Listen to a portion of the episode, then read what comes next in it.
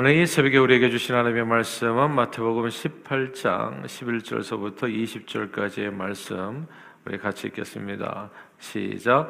너희 생각에는 어떠하냐? 만일 어떤 사람이 양 백마리가 있는데 그 중에 한 마리가 길을 잃었으면 그 아흔아홉 마리를 산에 두고 가서 길 잃은 양을 찾지 않겠느냐? 진실로 너희에게 이르노니 만일 찾으면 길을 잃지 아니한 아흔아홉 마리보다 이것을 더 기뻐하리라. 이와 같이 작은 자 중에 하나라도 잃는 것은 하늘에 계신 너희 아버지의 뜻이 아니니라. 내 형제가 죄를 범하거든 가서 너와 그 사람과만 상대하여 공고하라. 만일 들으면 내가 내 형 제를 얻은 것이요. 만일 듣지 않거든 한두 사람을 데리고 가서 두세 증인의 입으로 말마다 확증하게 하라. 만일 그들의 말도 듣지 않거든 교회의 말하고 교회의 말도 듣지 않거든 이방인과 세리와 같이 여기라. 진실로 너희에게 이르노니 무엇이든지 너희가 땅에서 매면 하늘에서도 매일 것이요. 무엇이든지 땅에서 풀면 하늘에서도 풀리리라. 진실로 다시 너희에게 이르노니 너희 중에 두 사람이 땅에서 합심하여 무엇이든지 구하면 하늘에 계신 내 아버지께서 그들을 위하여 이루게 하시리라 두세 사람이 내 이름으로 모인 곳에는 나도 그들 중에 있느니라. 아멘.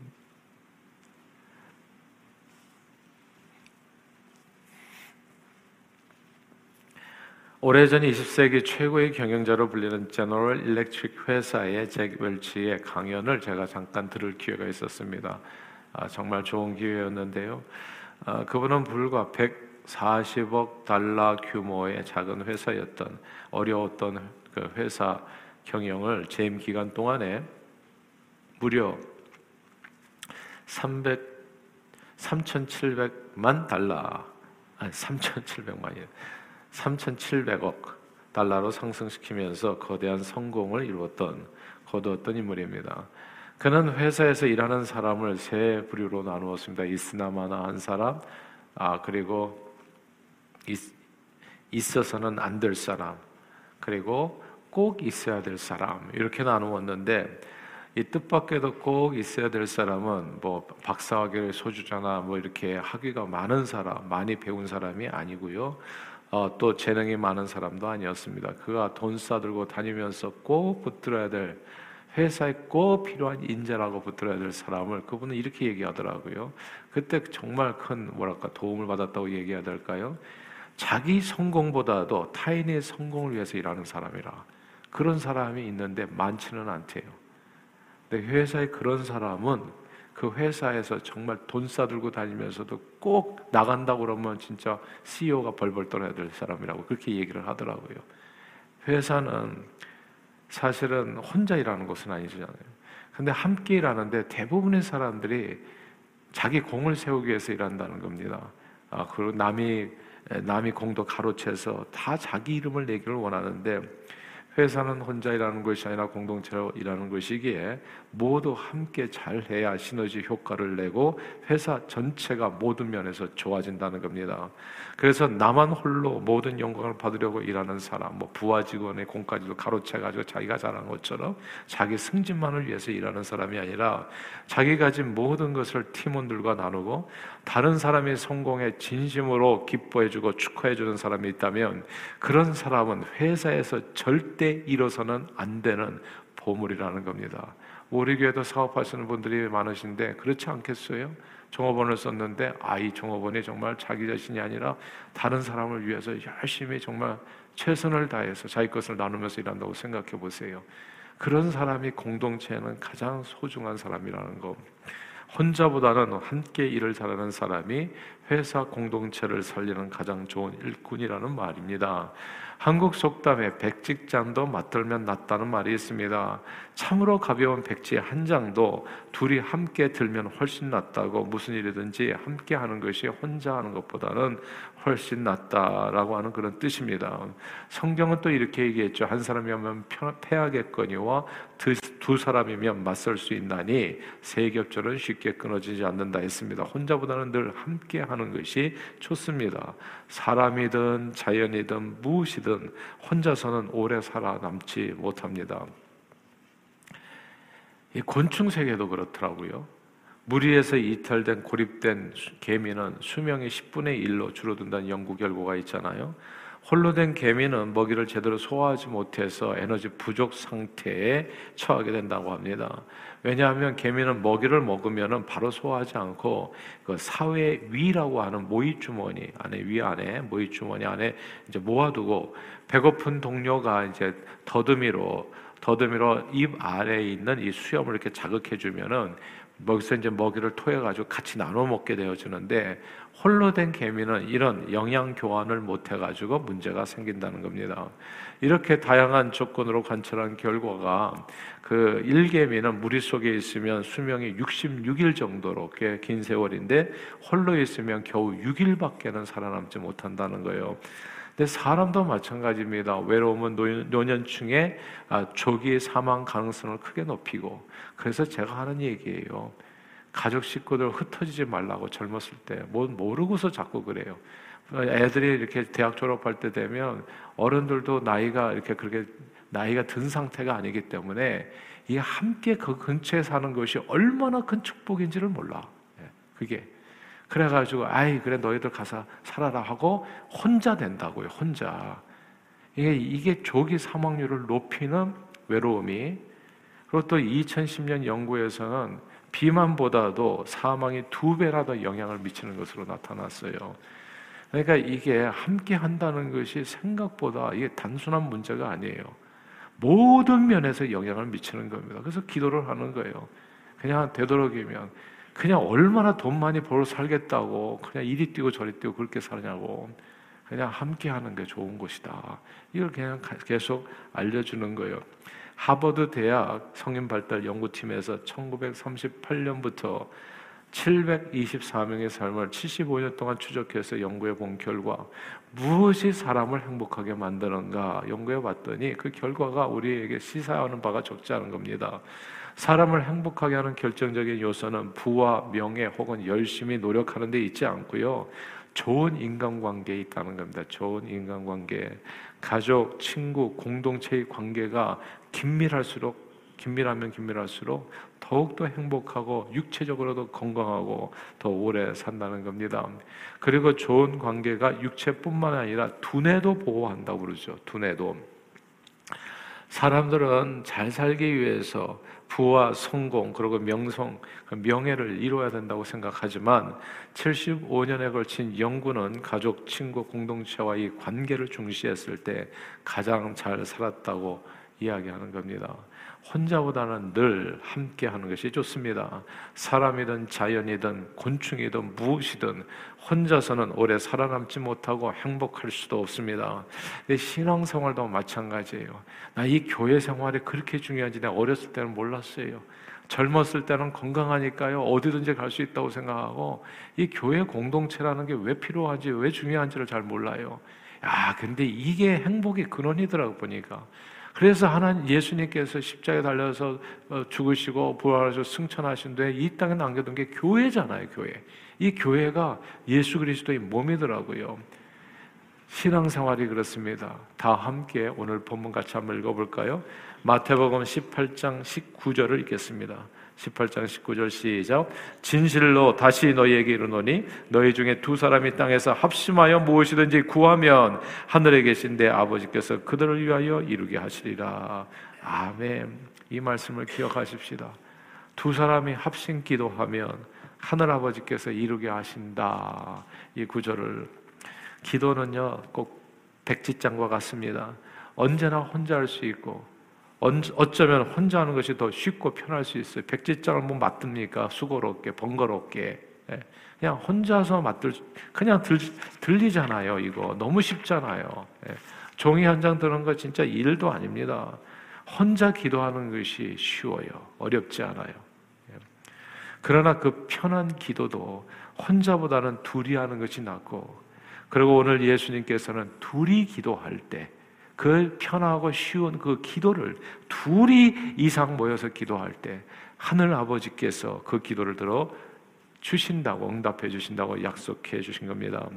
사실 두 사람이 함께 기도하는 게 좀 어려운 이유가 있어요. 여러분은 왜 어렵다고 생각하세요? 두 사람이 함께 불편한 이유가 뭐냐고요? 한번 잘 생각해 보세요. 우리는 혼자 기도해. 근데 교회 와서도 혼자 기도할 때가 많거든. 교회 와서도 그저 이렇게 같이 모여만 있다는 것이지 이게 뭐 저기 주머니 안에도 모래 주머니 같이 서로 서로 학, 섞이지 아니하고 그냥 알갱이로 있는 거죠. 알갱이로 있다가 알갱이로 가는 거잖아요. 그러니까 같이 모여 있다 뿐이지 진짜 합심 기도의 그런 그런 그 뭐라 그럴까 깊은 은혜를 체험하기는 어려워요. 근데 그 이유가 뭐라고 생각하세요? 왜 우리는 혼자 기도하는 게 쉬울까요? 아, 둘이서 기도하는 게 왜 이렇게 어렵냔 말이죠. 사람들이요, 모임에 가지 않으려는 이유도 마찬가지예요. 그냥 셀 모임에 오세요. 교구 모임에 오세요. 그럼 사람들은 가려고 하기보다는 안 가려고 해요. 왜 그럴까요? 왜? 다른 사람을 맞추는 것이 사실 쉽지 않아요. 그리고 성가시고 귀찮은 일입니다. 그러나 가장 결정적인 이유는 이거예요. 왜 사람들이 모임에 안 가냐 하면 다른 사람의 유익을 구하기보다도 내 유익을 구하기 때문이에요. 내 자신. 내가 조금 더 손해보려고 하지 않은 거예요. 시간도, 뭐 물질도, 그리고 내 뭐 재능도, 그리고 내 열정도, 내 에너지도 조금 더 손해보려고 하잖아. 그러니까 가는 것은 뭔지 모르지만 내가 그냥 차 타고 가는 것부터 가스부부터 생각해가지고 뭔가가 마이너스라는 생각이 많이 들잖아요. 여기 가서 내가 무엇을 얻을까? 예. 사람들은 모임에 나갈 때 늘 계산기를 들고 다닙니다. 모임을 통해서 내가 얻을 것을 생각하지 내가 줄 것을 생각하지는 않아요. 다른 사람으로 인해서 내가 도움받을 것을 생각하지 다른 사람을 도와줄 생각으로 모임에 가지는 않습니다. 그래서 조금이라도 내게 도움이 되지 않는다 생각하면 두세 사람이 함께 모이는 건 어렵습니다. 그러나 교회 모임이든 사회 모임이든 혹은 직장 생활이든 그 공동체의 이론 중에 자기 유익이 아니라 남의 유익을 구하여 일하는 사람은 언제 어디서나 공동체를 발전시키고 새롭게 하고 큰 성공을 거두게 하는 보물이 됩니다. 이런 사람은 진짜 보물이에요. 언제 어디서나. 합심 기도는 상대방이 나만을 위해 기도해 주기를 원할 때는 잘 이루어지지 않아요. 그러나 내가 다른 사람의 필요를 위해서 기도해 주겠다고 생각하면 언제나 우리는 둘이 하나 될 수가 있고 그렇게 하나 된 기도는 놀라운 기도 응답이 결과를 가져오게 됩니다. 나를 위해서 기도해 주세요라는 기도 얘기를 보다는 내가 기도해 주겠습니다라고 할 때 상대방 마음을 열 가능성이 훨씬 더 높죠. 그래서 다른 사람을 위해서 기도해. 나는 너를 위해서 기도해 주고 너는 나를 위해서 기도해 줄 때 그때 하나가 되어지는 겁니다. 제가 항상 지옥과 천국 얘기하잖아요. 어떤 사람이 지옥에 갔더니 진수성찬이 있는데 사람들의 피골이 상접해 있어요. 알고 보니까 젓가락이 아주 긴데 그 젓가락으로 음식을 집어서 자기 입에다 눌려보니까 이게 하나도 넣을 수가 없는 거예요. 천국에 가보니까 똑같아요, 환경은. 그냥 진수성차에 들어있고 그냥 긴 젓가락 다 들고 다니는데 살이 포동포동하게 올랐어요. 이를 알고 보니까 다 음식을 집어서 상대방의 입에 넣어주는 거 아니겠어요? 그게 천국인 겁니다. 그때 천국이 이루어지는 거예요. 기도는 누구를 위해서 하는 거냐? 남을 위해서 하는 겁니다, 사실. 요걸 모르더라고. 기도를 나만을 위해서 하는 것을 알. 그래서 혼자 기도하는 거예요. 내 기도, 항상 내 기도. 그러니까 모임에 갈 이유가 없어요. 혼자서 드는 게 훨씬 더 쉽거든. 둘이서 해봐야 성가시고 그냥 귀찮게만 하고. 그러니까 내내 일대일이에요. 내내 일대일. 합심 기도가 두 사람의 마음을 모으지를 못해요. 왜냐하면 너는 나를 위해서. 그러니까 다른 사람의 도움만 받으려고 하니까 어떻게 되겠어요? 근데 그게 아니에요. 나는 너를 위해서, 너는 나를 위해서. 나는 너를 위해서 축복해 주고 너는 나를 위해서 축복해 줄 때 우리 안에 그 축복이 배가 됩니다. 너의 슬픔에 내가 함께 동참해서 슬퍼해 주고 나의 기쁨에 네가 동참해서 함께 기뻐해 줄 때 슬픔은 반이 되고 기쁨은 배가 되는 겁니다. 이 새벽 기도회가 중요합니다. 우리는 늘 자기보다도 남을 위해서 기도하잖아요. 그래서 그냥 동산교회 나 자신을 위해서도 기도하지만 가정을 위해서 또 아, 주님의 몸된 교회 식구들을 위해서 믿음의 가정들을 위해서 기도하지 않아요. 지르기회를 위해서 기도하고 또 아마존의 선교사님들을 위해서 기도하고 교회 1, 2, 3 내가 함께 하기를 위해서 기도하고 이게 순전히 남을 위해서 하는 기도거든요. 이런 기도가 얼마나 중요한지 알 수 없어요. 그러니까 그 기도가 이게 입에서 나간 그 축복의 기도가 누구에게 돌아오는 가 내게로 돌아오는 거라고요. 그때 그게 합심 기도의 능력이 나타나는 겁니다. 주님의 몸된 교회는요, 나 1대1로 신앙생활 하는 게 아니에요. 그 교회 분위기라는 게 있어요. 여기 딱 들어왔을 때 기도 응답의 분위기가 있고 성령의 역사가 있는 겁니다. 남을 위해서 기도해 주는 그 회사만 잘 되는 게 아니에요, 사실은. 회사만 그런 사람이 보물이 아닌 겁니다. 교회도 마찬가지로 그런 사람이 보물인 거예요. 앉자마자 누군가를 위해서 기도해 줘서 한번 생각해 보세요. 그 교회가 얼마나 복이 있을까? 그냥 누구든지 오는 사람마다 복 받지 않겠어요? 셀 모임에 가서 셀 모임에 가서 함께 기도점을 나누고 기도하는 게 중요합니다. 셀 모임은 나 좋자고 나가는 것이 아니라 남 좋게 해주기 위해서 나가는 모임입니다. 그렇게 다른 사람을 내 존재로 행복하게 해주면 복되게 해주면 내 자신은 그 안에서 자연스럽게 함께 복받고 행복해지게 됩니다. 둘이 하나 되는 비결 그것은 나를 위한 것이 아니라 남을 위해서 살려고 할 때 그때 자연스럽게 이루어지는 하늘 나라요 하늘의 축복입니다.